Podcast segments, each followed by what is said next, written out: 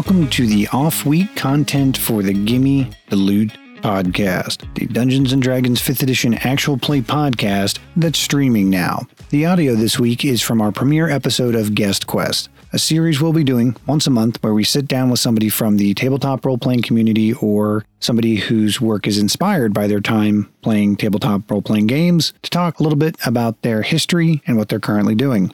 As a reminder, with all our off week content, this is the rebroadcast of a streaming show, so it's not edited. Audio quality will be a little bit different. You'll hear a few more chair squeaks, a few more pauses, and a few more clicks. But we still think you'll enjoy it. To catch the content when we go live, be sure to follow us on social media at GMDLcast on Facebook, Instagram, and Twitter, but mostly Twitter. And be sure to check out the show notes for links to our guests, content, and be sure to show them some support as appreciation for coming on and spending some time with us. And hey, while you're showing support, you can always head over to whichever podcast platform provides you with your entertainment to rate, review, and subscribe to help make our show a little bit more visible, or even head on over to patreon.com forward slash GMDLcast to support the show, have access to the VOD from our streaming episodes, because there are a couple we won't actually be rebroadcasting the audio from. Plus, there's some other really cool stuff you get over there.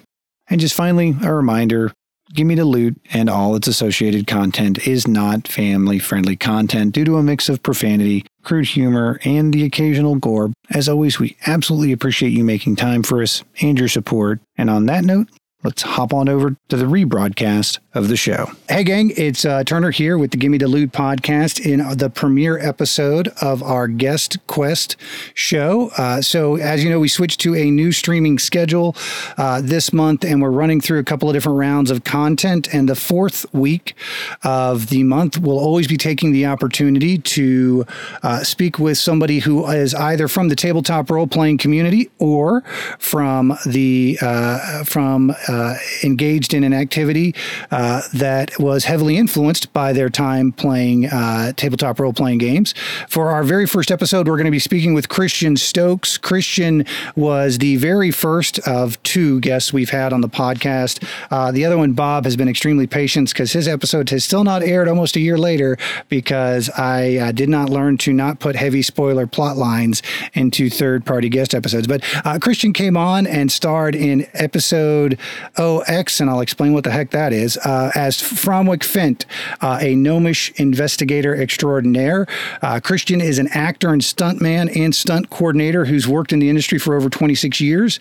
His credits, credits include Leverage, Doom Patrol, Nashville, Chase, Alias, Monster. And this October, he'll be coming to the big screens in a movie called, help me out, Christian.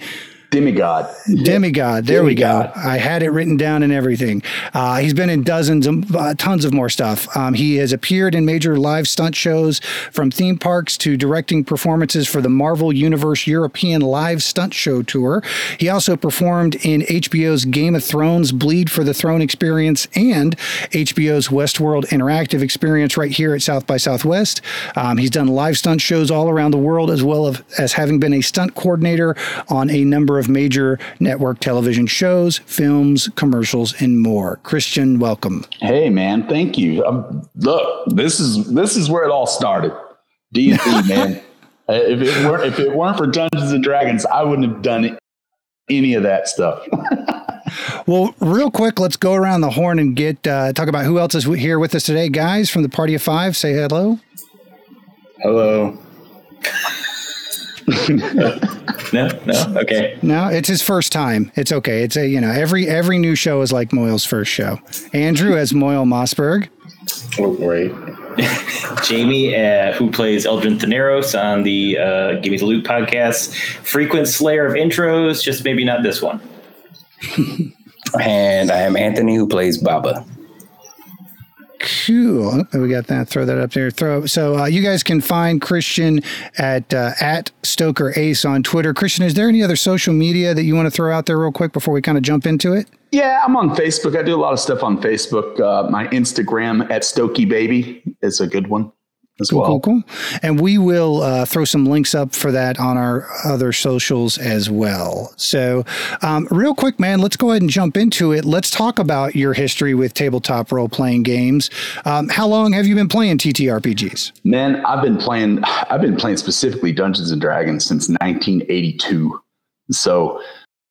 Uh, I I was a kid, man, and my mom and dad divorced, and my mother moved to Dallas and so I'm meeting all these new people in my life, and and uh, this dude had a room dedicated to the Monster Manual, the oh, original, wow. yeah, uh, hard print Monster Manual, where you had the Hobgoblin chain armor. He had all this stuff made up, man. It was so awesome. Oh wow! And, uh, I was so I was I was in I was yeah. in, and I've been playing D and D since then, 1982, the original red box.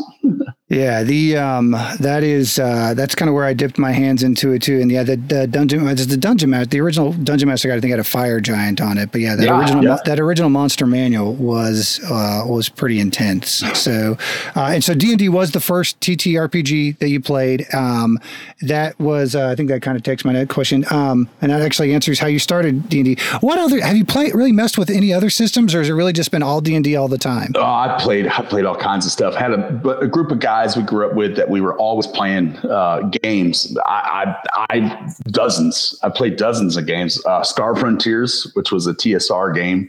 That, yeah, I remember Star Frontiers. I, I, did Star Frontiers, Villains and Vigilante. Um, at Marvel Superheroes, played the heck out of some Marvel Superheroes. Um, uh, let's see, there was Starfleet Battles. I played that. Uh, Twilight 2000, uh, Vampire the Masquerade, and I guess most recently Pathfinders. So yeah, tons. Yeah. I just have started dipping into the Pathfinder realm. I picked up the Starfinder. Uh, they had the Starfinder starter box on a humble bundle recently, and I grabbed that. And it's definitely a lot more rules. Yeah, than the well, current fifth edition. It's it's three five, you know. I mean, it's it's and it, it got crunchier and crunchier, and and now they've done a a second edition with Pathfinder that I yeah. Know, I haven't really dipped into because at that point I'm like, well, I'm I'm dipped back into D and D five E, and I'm like, let's just let's just hang with one system for the time being. Yeah, it's you know, and it's uh, I, not knocking it. It's definitely a cool system. I um, I've always been kind of fascinated by sci-fi games because I've I've played Rifts, I've played uh, a couple of different sci-fi games, and they've just always seemed a little bit trickier to me sure. to to DM and to and to play, um, just because I don't know if it's the the ship to ship combat or if the nature of some of the systems. Like one of our one of our big patron supporters is a big Shadowrun guy. Oh wow! And the the challenge for me was always uh, that's Lee. Uh, if I don't don't know if you're watching Lee or not.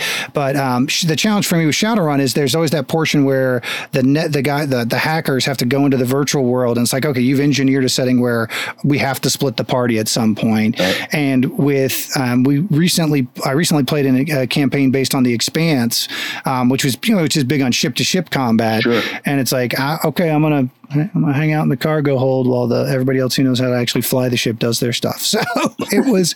I think there's some unique challenges with uh, with once you kind of get out of that. Not not not that I I love the I love superhero fantasy role playing games. I mean superhero RPGs. Um, for some reason I haven't run into the same issues as, as some of the, some of the sci-fi ones. Um, so uh, you uh, you've obviously done a lot of work, um, kind of in the fantasy oh, and, yeah. and, and horror genre. What fantasy movies or TV shows are you currently watching? Well, obviously, Game of Thrones is big for me. I, I, I, watched the Game of Thrones. I watched all of the you know Lord of the Rings stuff. I, I thought that was incredible. Some of the stuff that they brought to the to the screen. Um, I I've been watching The Witcher. I've enjoyed The yes, Witcher. That yes, was a really. yeah. I'm looking forward to the new season of The Witcher.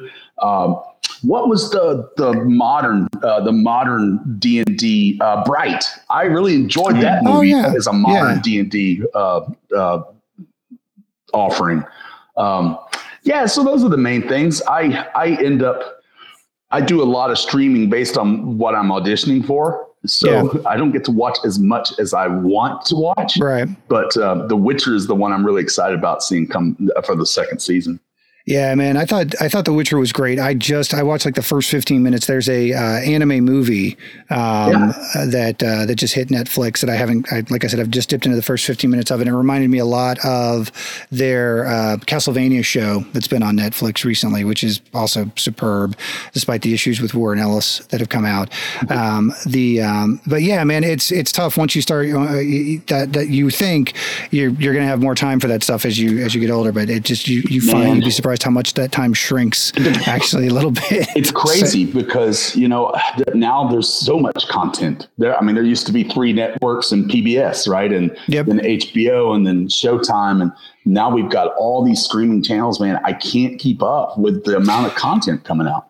And it, it's weird because fantasy had a really strong, I think, cinematic cycle towards the late 70s, pre Star Wars. I mean, you had obviously Excalibur, which was fantastic. Um, and even, I think, maybe even early 80s because you have Ladyhawke, you have Willow in there. you the Beastmaster. Beastmaster, you've got the Conan movies. And then, man, it just hits a wall. And I think Yeah. pretty much goes away until Lord of the Rings brings it back. You're right. Um, I uh, I am not, I haven't watched any guys. Uh, rest of the podcast. Are you? Have you guys watched? Who, who's watching Game of Thrones or has watched Game of Thrones? I've seen all of it. I haven't seen a single episode. I read all the books and I watched the whole show. Yeah, I Completely am. different. Yes. I, I am one of those jerks that went, hey, you know what? I'm not going to watch the show until he finishes the books. Um, and- waiting and- now for the rest of your Yeah, exactly, exactly. For the and honestly, man, that my favorite. Um, my favorites. I, no, I take that back. The where where I might break on that is they're. I guess they're adapting the Dunk and Egg Yeah. uh, uh, storyline, and those were my favorite stories out of the bunch um, eh, because they're smaller scale and more contained, and he still has kind of control of that that narrative, as opposed to the main storyline, it's just completely gotten away from him. Um, I would bite the bullet and probably watch those if it was cast and, and done well. So, um, what other, other than um, other than uh, The Witcher and Game of Thrones, is there are, are you listening to any podcasts? Is there any other TTRPG con- or or fantasy or sci-fi content that you're really digging into right now? Well, you know that I'm listening to Besides Gimme Gimme, the You besides know us, yeah, exactly. Uh, and, and I, you know, I got the guys here, so I, I got to say, guys, you entertain the hell out of me. I laugh. I'm, I, I take you to the gym with me because that's the only way I can get through the hell that is going to the gym. And I laugh, and, and you know the hot chicks next to me that are working out, they're looking at me like, "What is that dude laughing at?" But it's you guys. It's it's mostly Todd, to be honest. But yeah, Todd the Tiefling. Kills It's a shame. It's it's a shame he's not here to get that well, that's validation. even better because you can talk all kinds of smack about him. Exactly, exactly. There's there's no Todd like Todd who's when we're when we're busting his balls. Yeah. Uh, um, the so- ninja moves coming, Todd. So, so obviously, there's a pretty straight line between role playing and acting, right? Absolutely. I, I mean, and I, and I think this is something that uh, we dipped into a little bit when we did our D and D play style episode, where we talked about, look, you don't have to be an actor to play role playing games, but it. I'm sure it doesn't hurt. Um, and as somebody who does that for a living, what I, I guess my question is: it, what, which is it a chicken or the egg kind? Where you did role playing games kind of spark the acting bug in you, or did your acting experience make role playing games a little bit richer for you? Well, I, listen, I I didn't. I never knew that I was going to be an actor. I was actually going to school to be a doctor. And Yeah. uh, well, my parents were not happy with my choices, but but the truth the truth is is that what what got me into the whole acting thing is the role playing. Role playing Yeah. is it's improv, man. We're we're Yep. improvising in a sandbox and we're creating stories and storytelling. I've always loved a good story. I don't care if I read it in a book or if I see it on TV or if I create it around the the tabletop role playing uh, game.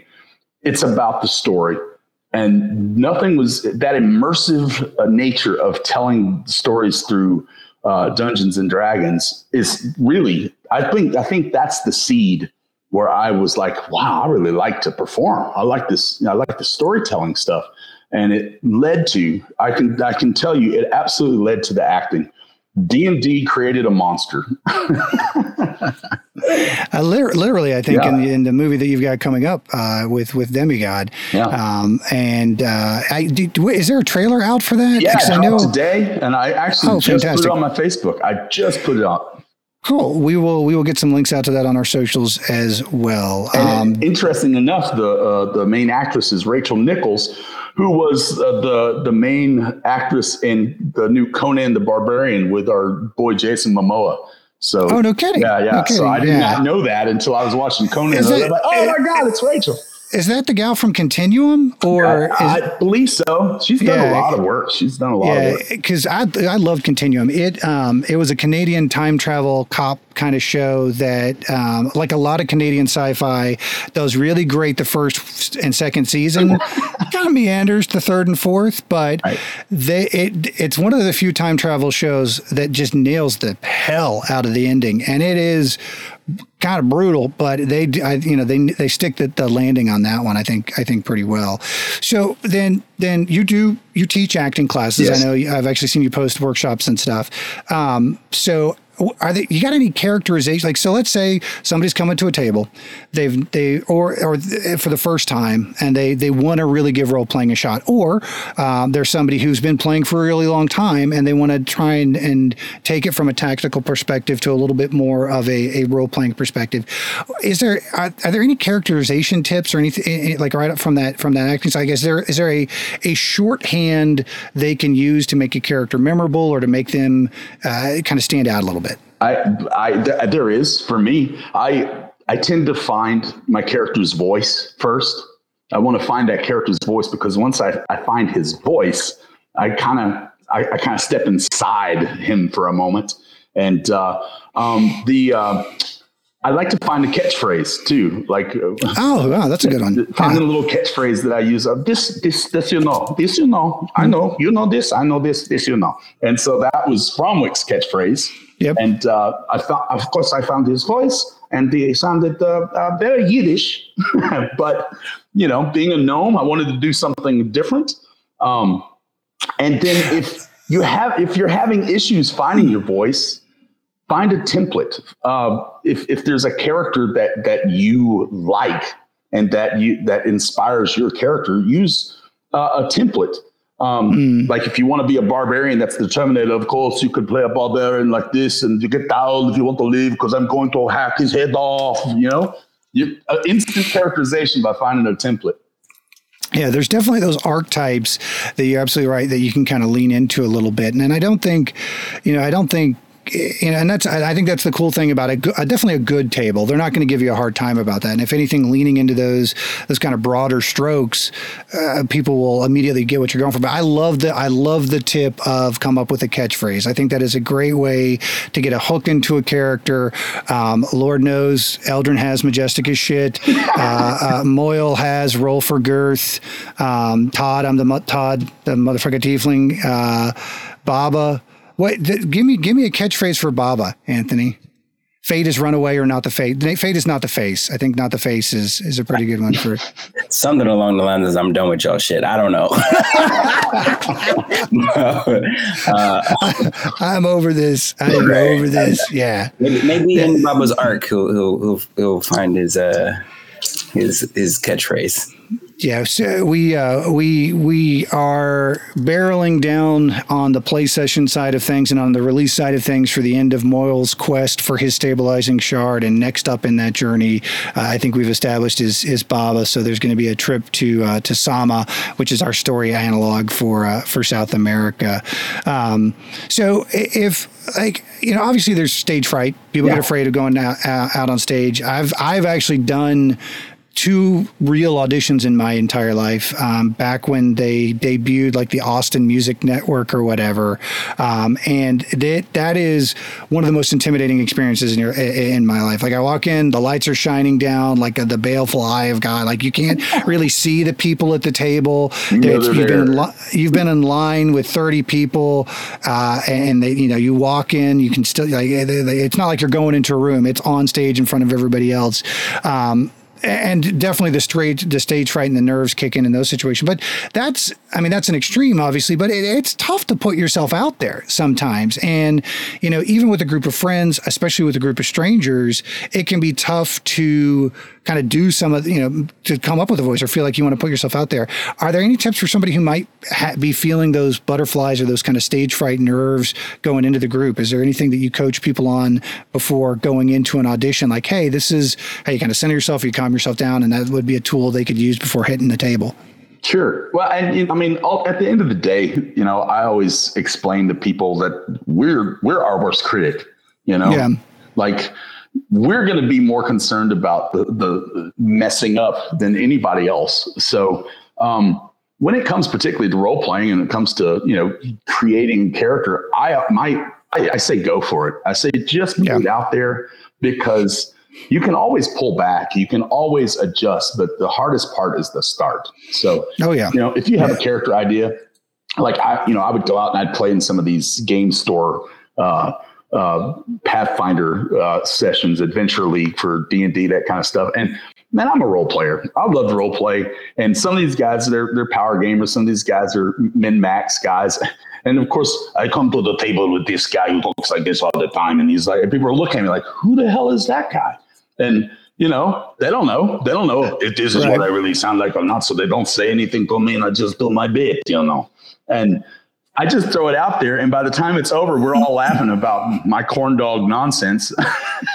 but Hey, that's man. part of my fun, you know. Exactly. As long as you're having fun with it and, and it's not disrupting anybody else, go by, by all means swing for the fences. It's you know, and that's I got I cannot remember which podcast it was, but somebody was talking about like, look, if you want to do a character voice, just start doing it when you go and run errands. Yeah, like sure. no, the the lady at the gas station, i unless it's the same gas station you go to every single time, she doesn't know what you sound like. So you know, if if I want to practice my Ognum voice, I drive across town, I run errands, and I'm I'm Ognum for all that. I need to be doing that because Right. it's been it feels like it's been six months since we've talked to Ognum, and I'm going to have to remember how to, to do his voice again. It's just Uh, like when I say when you're memorizing lines uh, for a gig, I, you know, you memorize lines, you want to get the, the lines in you.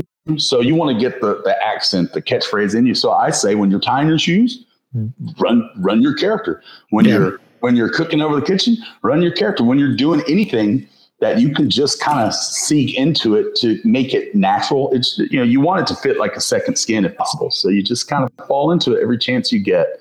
Uh, my girlfriend hates role playing aspects yeah, hates it. She, she's like combat, yes. Role playing, quiet. I can't. I don't hear for for hours. I'm like, uh, and her character's named Delinda. I'm like, is Delinda there? Yeah, I'm here. What is she doing? Going to sleep. I'm like, did- because hates that. How did she do in her competition? I know she was just out in Vegas doing. Yeah, she uh, medaled. She she first, second, and two fourth places. So she kicked a little butt and took a little name. Nice man, yeah. Yes. uh, Christian's uh, Christian's lady does um, some professional uh, body uh, like body is bodybuilding the correct term? Yeah, now? bodybuilding. She's uh, she's like a fitness model. Uh, uh, she does uh, the bikini categories. it's funny. You look at her, you look at me. I'm obviously not a billboard. She's a pro- personal trainer. I'm obviously not a billboard for personal training. I like my cheeseburgers, by God. And uh, but you know what? Uh, She's really cool about like you do your thing, I'll do my thing, and her thing happens to be you know looking pretty badass and you know walking up and owning a stage like a like she was carved out of marble. She's amazing. Well, let's, let's talk about the physical side for a second because you've done a, a lot of stunt work. Yes. Um, you've done a lot of stunt, stunt coordination. Um, what are some examples of the different types of hand to hand combat you've you've done as a stage actor as, and as a stunt performer? Well, one of the coolest things that ha- that literally ties into the the, to the fantasy realm. Um, I did this thing in South by Southwest called uh, the Game of Thrones: Bleed for the Throne, and it was uh, an HBO activation. It was a promotion that was uh, trying to gain interest for that final season of Game of Thrones there at South by Southwest, and we built uh, Winterfell. And so uh, everybody there was there was the the Unsullied was there. There were the the Northmen were there. Uh, you know, just all these different soldiers from the realm preparing to fight the White Walkers. And so we were all getting prepared to fight the White Walkers. And they would invite thousands of, of fans to come in there and it was a completely immersive experience. It was like playing it was like larping and d&d all that wrapped in one with uh, uh, with game of thrones. My character was the captain of the guard and i was Oh, nice. training the fighters. I was giving them various sword techniques preparing for the battle. And as people would come in I would teach them a basic uh, a basic fight um, sequence, and they would fight one of my stunt guys to prepare for the coming of the White Walkers. And dude, it was I had a line wrapped around the corner just to pick up a wooden dowel rod and beat the crap out of somebody. It was amazing. That's awesome, man. Uh, That's it was awesome. so much fun. So what And we're saying is we we can teach Todd how to LARP.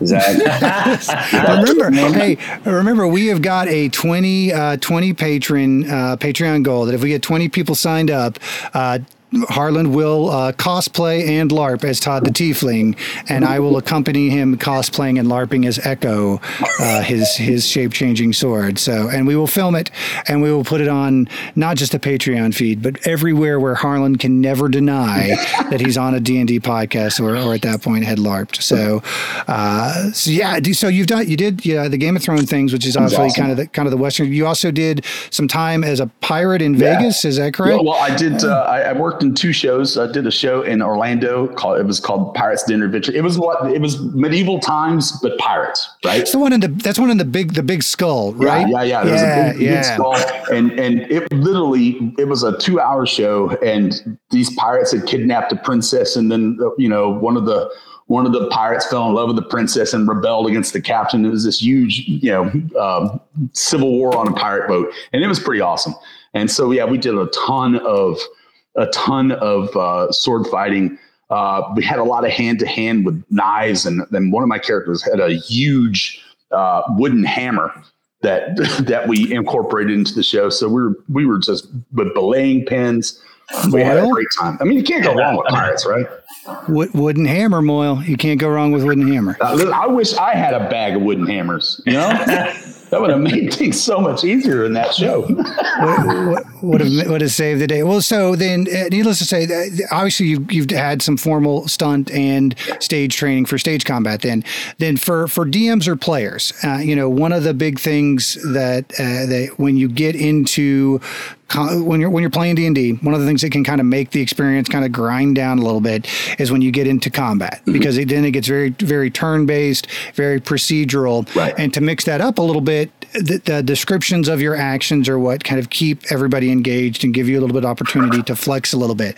Um, we recently changed up, and I think this episode that we just published is the first one where the guys, the cast, start doing really the heavy lifting on the narrative descriptions for their actions in combat. So, not not saying that they need any help, but for for all, DMs and players out there, what are what are obviously when you're on stage, stage combat is not real hand to hand. Real hand to hand right, is much more boring. What are some of the moves or things that you would exaggerate to make sure that the crowd would see it, or what are some, what are some kind of visual flair elements that you guys would communicate to the crowd that maybe could be incorporated into to descriptive elements of, of a D and D melee? One of the interesting things about uh, stage combat is that obviously in a real fight, you- you're supposed to move fast. Right. You know, if you don't see it coming, that's that's the best bet. You want to knock somebody out quickly and and and you know be efficient. Well, that doesn't work for film, and, and it Right. certainly doesn't work for stage. So depending on uh, on what you need to do, uh, film it's got to be bigger than in real life, and on stage it's got to be much bigger than film because you're telegraphing your your blows to that person in the farthest back of the house, right? Um, Right. They have to see the same punch that the person on the front row sees. So you have to really exaggerate it. And one of the most interesting things that martial artists that make their way into stunt work, we have to really teach them to slow down because they're trained to fight and not fall fight, right? So Right. it takes a takes a, a little mindset to slow down. In combat for D and D, I like to the exaggeration of the blows. You know, I'm very results driven when when I'm describing my my combats. I'm describing, you know, when so when uh, one of my characters, uh, Bjorn, has got his two-handed elven blade, and as he comes over his shoulder and throws it above his head, and he puts his entire shoulder into the to the blow. And I talk about how it cleaves through the the leather armor into the shoulder of his foe, and you can see that he's that the shock in his face as it strikes. So I'm as I'm describing my combat, I'm really about trying to uh, be results driven so that my characters can get they they get you know excited about what they're Right. doing. You know, uh, it- it's it's it's so more so much more satisfying when you're like when you you take your mace and you climb upside the bugbear's head and you feel the the, the skull concave as it, as he goes crashing to the ground and they're like whoa man wow wow and so it becomes epic so I, I like to make the, the fight sequences sound epic because I want them to feel like they're really accomplishing something. So so go big then. Go Make big, sure that that that telegraph the results of the actions so that there's no question of hey that arrow just blew that owl to pieces. That's it. And it's it- the, it- the same advice that I give people for live shows. The, the, the, the further the audience is away, the bigger you want to make it seem. And when you're doing uh, D and D descriptions, you want to go big. You want to make, you want to really reel people into it. Well, cool, man. Yeah, it. Um, you've got um, you've got uh, the uh, the role uh, coming up on. When does the when does the Doom Patrol? Do you have any idea? Uh, Doom that- Patrol. So, and, and I can't get into my character. My character's top no, no, that's cool. Yeah, But- no, that's cool. But uh, I am in the finale Oh, cool, of cool, cool. uh, I'm the last couple of episodes of Doom Patrol, and uh, it- it's it's a whole lot of fun. Uh, I I will say that I play a uh, somewhat well known uh, bad guy, nice, so nice. I, I You- to become super villain for a change. You've yeah you've you've got a pretty decent uh, I know um uh, I said this way a pretty decent had a pretty decent career playing the bad guy or the heavy or the tough. Um, I know uh, you're uh, no ordinary family. Uh, you you play a guy in a cop station that takes a shot.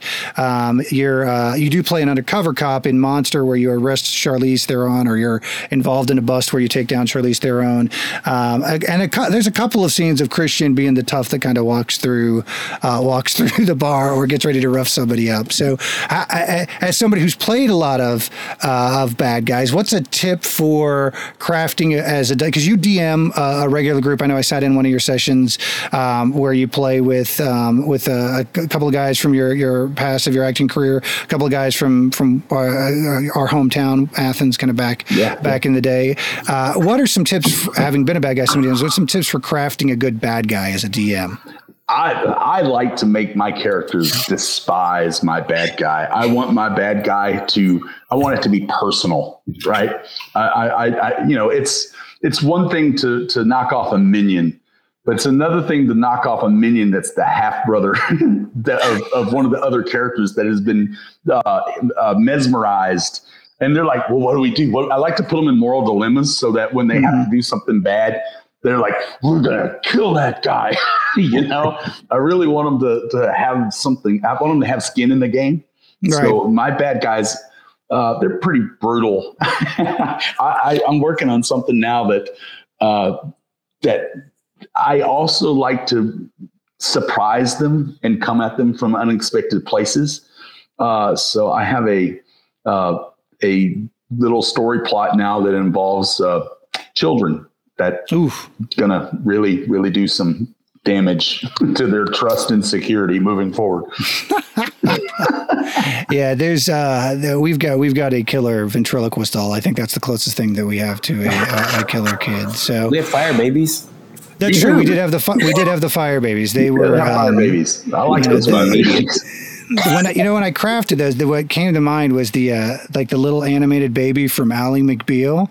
So in my head, that's what that's what Eldrin is dropping arrows into. Definitely the- would have shot that right away. yeah, the the Ooga Chaka baby from uh, from Ally McBeal. Uh, he would because he was a creepy little dude, and then uh, burst into flames. So yeah, it's it's interesting, man, because we uh, we definitely operate uh, with Gimme the Loot. The, the the villains that are starting to materialize there definitely don't fall into the sympathetic villain category uh, uh, whatsoever. Um, even though we do try and stay on on the comedic side of things or the satirical side of things, um, I know there is a um, a tend to go okay. Well, you want to identify with the villain, or you want to you want to uh, you want to be able to understand it from the villain's standpoint.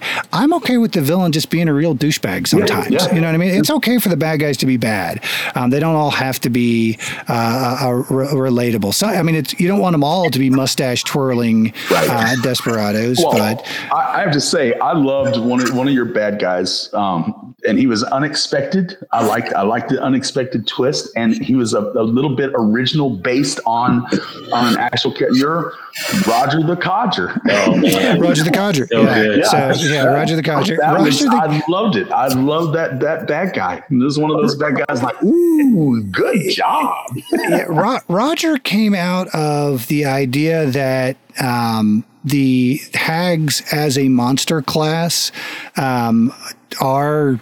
It's you know it's very much the Western European uh, old lady witch trope, and it's like okay, let's let's take that, let's invert it, and into kindly old man, which everybody immediately trusts. Ev- n- nobody thinks they're going to get jacked by the dude in the cardigan, Right. um, and then let's just go ahead and go all in with it and make him a Mister Rogers uh, pastiche. Yeah. Um, and yeah, that was that arc still has left. Uh, uh, speaking of Baba, that arc left Mark a, a, pretty, a, a literal psychic stain on Baba that he is still dealing with, and is going to very much play into the events Yeah. of his arcs going forward. He so killed, killed the lady. Killed the lady. He- hey, the, the the codger made me do it. Yeah, yeah. The, the night codger. Yeah, it mean, was Roger the Night Codger. Yes, yeah. And, and I think I think Hags, um, going all the way back to Baba Yaga, have such a deep, are so deeply rooted in the lore that it's one thing, and especially with what we do in the in the context of of Gimme the Loot work, which is very much about taking tropes and inverting them, and then leaning into some tropes, inverting others. Um, th- it's it's it's a cool villain that you can do something with. Is a great example of how okay, take the basic monster that everybody expects, and then just give it the mirror image, and you literally can catch people completely off guard and, and do something really cool with it. So absolutely.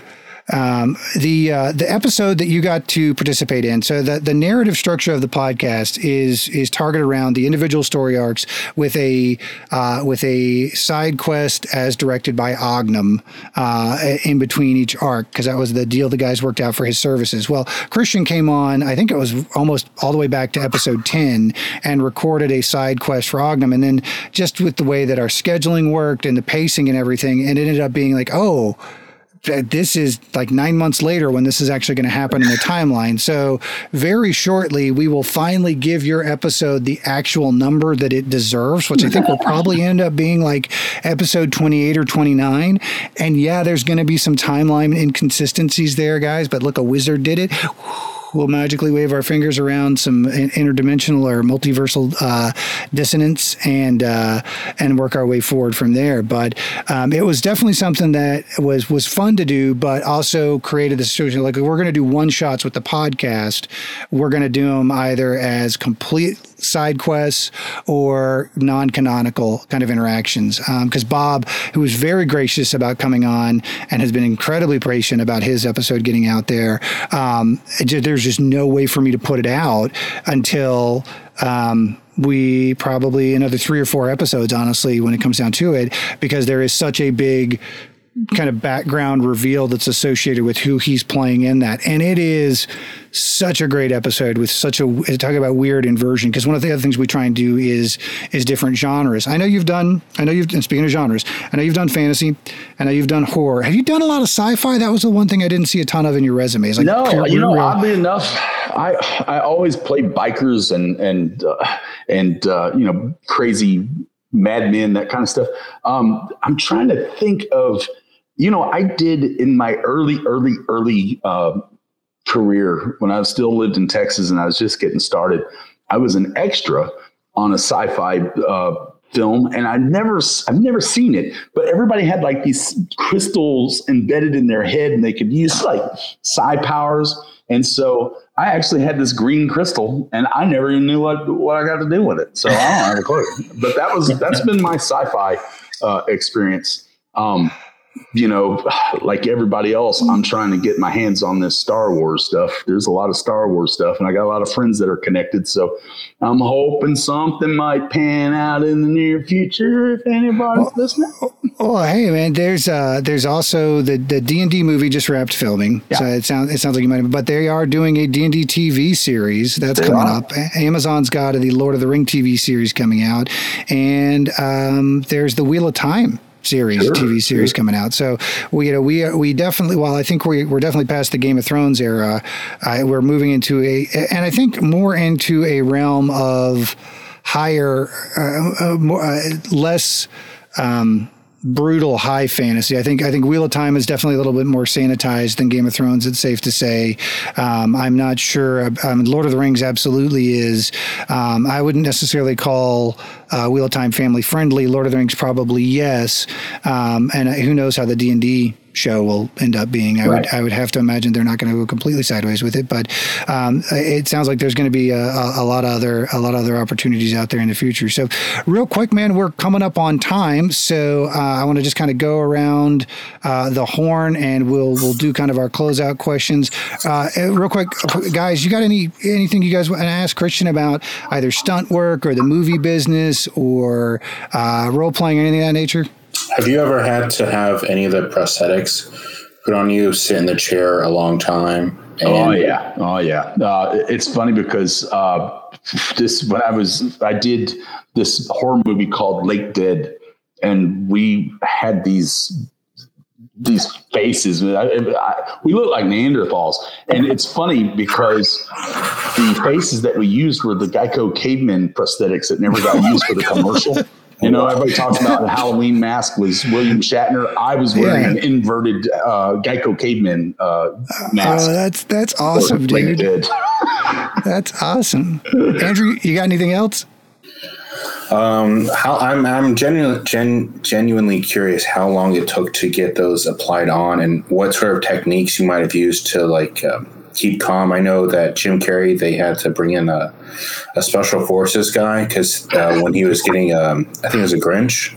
Yeah, yeah, I've had that put on. Yeah, I've, I've worn the Grinch stuff. I, I did the Grinch for Universal Studios, and I didn't do the I didn't have the Jim Carrey version, and it still took me three and a half hours to get into uh, that makeup, and it was a completely you know trimmed down version. Um, were there any flaps to um, relieve yourself? Well, yes, yes, there was that. Marley put that in, built that in. That that was that was important. You know, you know, the only time I think I've ever had any kind of like take a moment, I got to breathe, is when they do the the initial head, uh, the the bust when they're mm-hmm. they're taking the, oh, my head in the, the cast the, of it. Yeah, yeah. And that one when they cover completely cover and stick the straws up your nose, you're like, okay, I can do this for a few minutes. yeah, that that that would be panic attack time. Faux show. Yeah, uh, but you know, I've done that a couple of times, and the first time was I didn't want to tell them because you know you're you're you're it's that actor imposter syndrome like man i don't even know if i should be here in the first place so i'm certainly not going to say anything about this because i'm going to have my inner panic attack but they're going to think i'm superman man Well, they, you know, and I, I'm sure that it seems like they're making more of an effort to be more conscious of that stuff on sets. At least that's what you read is they're, they are, they're making more of an effort to, have you seen a shift in the, the kind of the general, um, general attention to, uh, and, and, it may just be like the really the top tier people that, but the uh, the kind of the self care or situ- like avo- making sure that people are completely comfortable with those situations as they go into them, or is that not something that you've seen any impact from or any changes over the well, last couple of years? From, and you know, listen, I, I come from a stunt industry as well, where safety is like paramount. So when I'm involved with the stunt stuff, man, safety is the first uh, yeah. thing that comes up, no matter what we're doing. And uh, you know, I saw uh, it was at DM uh, uh, Draken, Draken about any accidents. Yeah, I've, I've had a few uh, over the years. I've never broken a bone, but uh, I've got more stitches than a quilt, pretty much. Um, but yeah, I have seen. Uh, in terms of it depends on the level too of, of production. I, some productions you have people that are a little bit more actor friendly and they want to make sure that you're uh, you know that you're good and then I've had I've been on some indies where man, it's go go go go go, and and they're not thinking. It's not that they don't want to you know make sure that you're doing okay, but they've got a they've got a schedule they got to keep on, so they're rushing, rushing, rushing. And um, sometimes you'll have to say, hey, hey, I need a second, I need to breathe. I gotta, you know, if I don't. I, I was doing a, a, I think it was a movie called The Demented, and literally it was 104 degrees, and I'm chasing this this group of people across a field around 30 other people were like these uh, you know fast zombies and it, was hot man and, and we're running yeah. 100 yards at a time and i literally i had to say hey can we I, these guys need a break. We need a break because man, killing us with the heat and all that stuff. And they're like, oh, and it wasn't that they were trying to, Right. It was that they were, you know, trying to get the Yeah. shot and get moved through. But once I brought it to their attention, oh yeah, sure, no worries, no worries. We'll we'll take a break, take a break.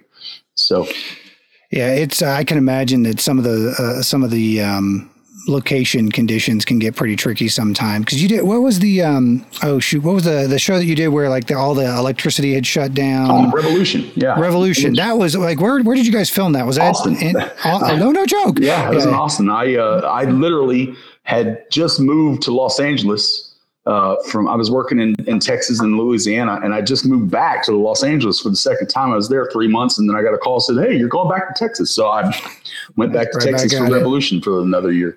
And you're in it. You're in Atlanta now, working. Yeah, uh, yeah. working I, around the Atlanta I, I have. Uh, I'm here in Atlanta. I teach uh, my acting classes here in Atlanta, and uh, I'm also in New Orleans. So I bounce back and forth. And I just did a bunch of stuff in Los Angeles um, a couple of months ago. So I'm I'm pretty actively bouncing between LA, New Orleans, and, and Atlanta right now. Cool. Andrew, did you have anything else you wanted to ask about? Uh, not pertaining to movies, so I'll let the other guys um, ask any questions related to movies. Anthony, Jamie. Uh, I had a question. Uh, so, have you ever been able to have an opportunity to take a character that you might have created in one of your tabletop game sessions and like use a bit of him uh, in in an acting role? Oh yeah. Listen, all- all after all these years of of creating uh, NPCs and characters and stuff, there are times when you know. You- There, there are times I'm like, man, I don't know what direction to go with this character, and so I will start to experiment. And I've got my stock, my stock characters that I go to as a DM, and so I'll try on the skins of my stock characters and see if they work for for certain certain uh, uh, uh, performances. And on more than one occasion, they have. So uh, you, some of my NPCs show up in the form of a, a co-star in, in a couple of TV shows.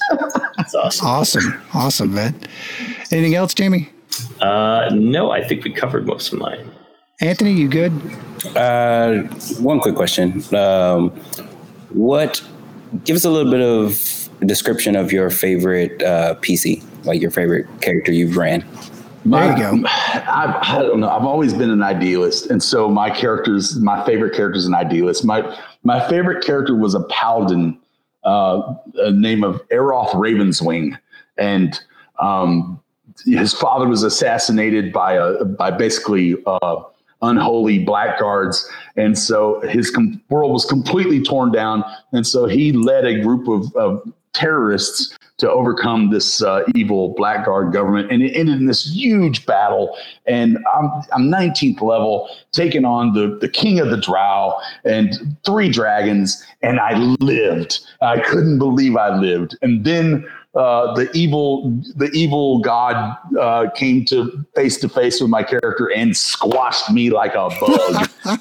and and as upset as I was, that was the conclusion of the campaign. I died a hero's death, and I became the constellation. Oh, You can't awesome, beat that, man. Yeah, no, you can't. You absolutely That's cannot. by far my favorite character I've ever played. Is that what? What? Just out of curiosity, what edition was that? One E, Uh, two E, that three. uh, that was. I think that was three five. That was a three five. Yeah. Cool, cool, cool. Yeah, it's um, it's interesting, and we're actually we're going to start getting into that a little bit starting next week when we do our first. We're back around to DM splaining, and since it's our first one where we've had the opportunity to do the full deep dive, we're going to be doing multi-classing, which is obviously a uh, a topic which needs needs a little bit of a deep dive. And one of the things we'll be talking about is the difference across editions between how to multi-class in 1e 2e 3.5 and 4 and 5 so uh, the uh, differences between editions are it's kind of top of mind right now well well cool man real quick let me throw it out the chat do you guys have any questions you want to ask christian before we wrap this sucker up I do have. I have one other question. Is when you started uh, D and Ding, was there ever a rival gang that you're like, I'm not gonna ever go to their group and uh, role play with them or anything like that? And, I, and that goes for the rest of you too. when when I started, uh, it was literally it was my mom's boyfriend and and his um, uh, Renaissance fair friends. So um, I was, I think I belonged to them. I was like their property. They wouldn't share me with the, any other group. So I, I, didn't know there was another group until I went home and started my own. And, uh, and it's funny because I played with the same bunch of guys mostly through through high school, and then I kind of became a D and D whore. So I was like hooking up with every D and D group. Like I was like I was like you know DM swinging. So uh, it was pretty awesome. And living the lifestyle. Turner, Turner and I met swinging on a swinging on a campaign and back in the old hometown back in Temp- 1988, 89. Temple, yeah, uh, Temple Elemental Evil, 89, I think. Yeah, it was 89, 90. Um, Damn near everybody died or at least was mutilated. So it was a good day. Yeah, no, it did not end well. Yeah, zero, zero level characters. Uh, if you think it's tough playing first level, there was a zero level mechanic, um, which I think was was a really kind of uh, of cool concept, and I've actually toyed with, um, you know, as we, you know, I know it's crazy to considering how much how many many more miles we've got to go with uh, with Gimme Loot. Um, there is an over there is an ending point. I'm like, uh, and I'm uh, spinning. Uh, there's something in my head like you know it'd be really cool to do like a true zero level character experience in, in a kind of a narrative for, format on a podcast. So and, you know it's funny because back in the, at that time when we were when we were playing that game, the the whole result of that zero level character was we hadn't yet chosen our classes. Mm-hmm. And so you could lean whichever direction you yep. wanted to go to and become that class. So it, it was it was an interesting experiment yeah, it was a, it was a cool concept that you through crafting your character's backstory, you would actually come up with the the implementation of the game mechanic that pushed you in that in that direction, and um, it especially worked because we were playing all the like a, a, group of, a group of people from the same little village, um, and we all had initial kind of leanings. Like I think my guy was uh, was prepped to either be a cleric or a ranger or even potentially a druid. I think there were some there were some elements that they could kind of pick and go one way or the other with.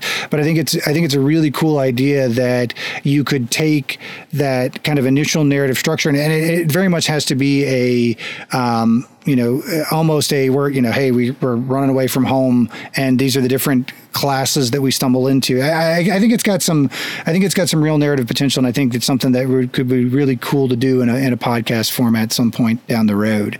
So, well, well, cool guys. Cast, you guys got anything else for Christian? Oh, Christian, you, you, I got something yeah. for Anthony. You you do some acting, don't you? No, not at all. No, one of the guys is one of the guys does some acting. Am I, am I wrong, or am I completely? Have I been into the booze cabinet tonight?